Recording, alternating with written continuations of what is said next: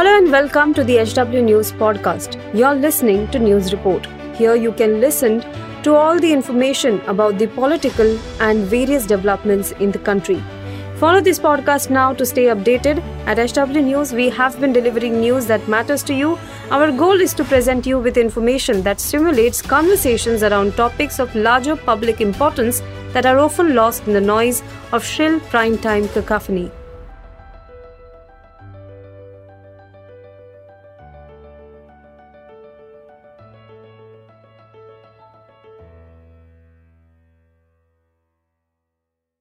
नमस्कार दोस्तों, आप देख रहे हैं एच डब्ल्यू न्यूज़ और मेरा नाम है सोन कनौजिया सत्यपाल मलिक जिन्होंने कुछ वक्त पहले भ्रष्टाचार का खुलासा किया था, आज उनके घर पर सीबीआई के अधिकारी पहुँच गए।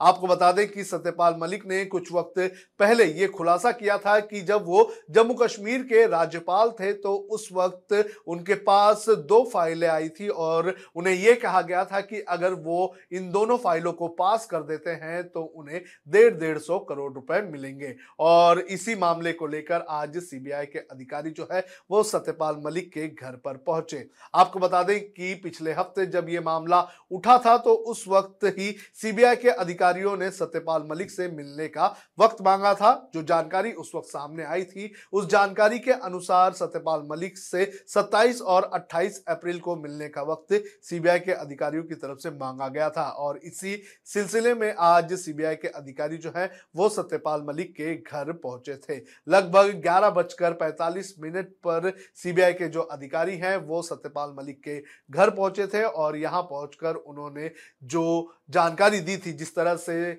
खुलासा किया था भ्रष्टाचार का, उसको लेकर सीबीआई के अधिकारियों ने जानकारी ली है। अब इस पूरे मामले में आगे क्या होगा, ये हमें पता नहीं। इस पूरे मामले में सत्यपाल मलिक आरोपी हैं, संदिग्ध हैं। क्या है, इसका भी खुलासा पूरी तरह से नहीं हो पाया है। हालाँकि इस पूरे मामले को देखते हुए ऐसा लग रहा है कि सत्यपाल मलिक कहीं ना कहीं इस पूरे मामले में विसल ब्लोअर नज़र आ रहे हैं।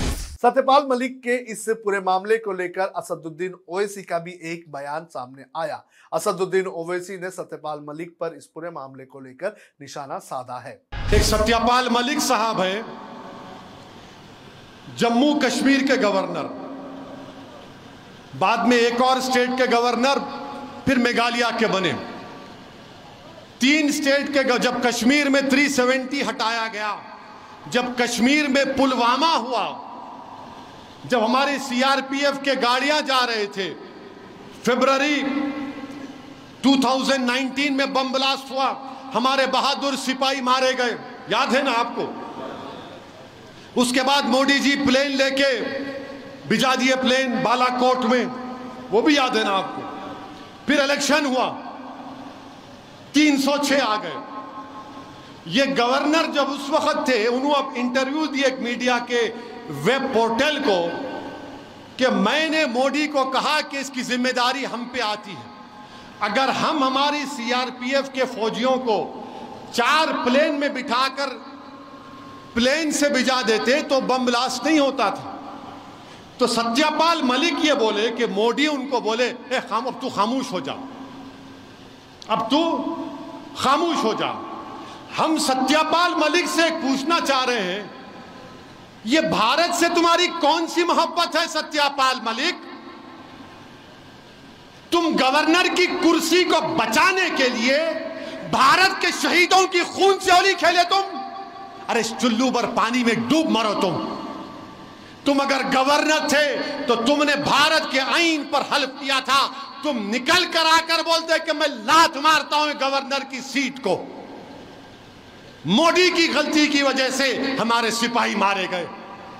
मगर तुम नहीं बोले, क्योंकि तुमको गवर्नर की कुर्सी पे चिपक के बैठना था। मामले की बात करें तो मामला जुड़ा हुआ है भ्रष्टाचार से। सत्यपाल मलिक को 2018 में बतौर राज्यपाल जम्मू कश्मीर भेज दिया गया था। मलिक के कार्यकाल में ही केंद्र सरकार ने जम्मू कश्मीर से आर्टिकल 370 को हटा दिया था। इसके बाद सत्यपाल मलिक को बतौर राज्यपाल मेघालय भेज दिया गया था। लेकिन इसी बीच उन्होंने दावा किया था कि उन्हें 23 अगस्त 2018 से 30 अक्टूबर 2019 के बीच जम्मू कश्मीर के राज्यपाल के रूप में अपने कार्यकाल के दौरान दो फाइलों को मंजूरी देने के लिए 300 करोड़ रुपए की रिश्वत की पेशकश की गई थी। उन्होंने कहा था कि कश्मीर जाने के बाद उनके पास के लिए दो फाइलें आई थी। इसमें से एक फ़ाइल अंबानी की और दूसरी फ़ाइल जो है आरएसएस से जुड़े एक व्यक्ति की थी, जो पिछली महबूबा मुफ्ती के नेतृत्व वाली पीडीपी भाजपा गठबंधन सरकार में मंत्री भी रह चुके थे और खुद को प्रधानमंत्री नरेंद्र मोदी का करीबी भी बताते थे। मलिक ने कहा था कि मुझे दोनों विभागों के सचिवों द्वारा सूचित किया गया था कि ये एक घोटाला है और मैंने उनके अनुरूप दोनों डील्स को रद्द कर दी थी। मालिक ने यह भी बताया था कि सचिवों ने उनसे कहा था कि आपको हर फ़ाइल को पास करने के लिए डेढ़ सौ करोड़ रुपए मिलेंगे। तो ये पूरा मामला था और इस पूरे मामले को लेकर सत्यपाल मलिक से इसके पहले भी पूछताछ हो गई थी। लेकिन हाल ही में जब कुछ टीवी चैनल्स को और कुछ वेब पोर्टल्स को सत्यपाल मलिक ने इंटरव्यू दिया तो सत्यपाल मलिक की इन बातों पर एक बार फिर से चर्चा होने लगी। तो इसके बाद सीबीआई ने सत्यपाल मलिक से मिलने का वक्त मांगा और आज सीबीआई के अधिकारियों ने इस पूरे मामले में सत्यपाल मलिक से और भी जानकारी ली है।